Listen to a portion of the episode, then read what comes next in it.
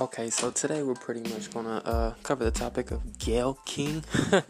Since everybody's on it, why not chime in to the nonsense this woman is speaking, and the fact that it's clear that the people we look at as black people are against black people.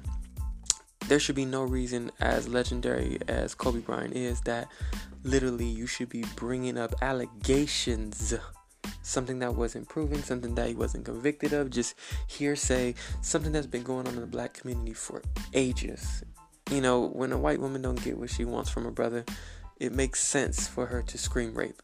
And then there's no charges. We're going through this with so many things right now. 20 years later, Bill Cosby and these women are coming, trying to tear his whole career down. R. Kelly going through the same thing years later, tear his career down.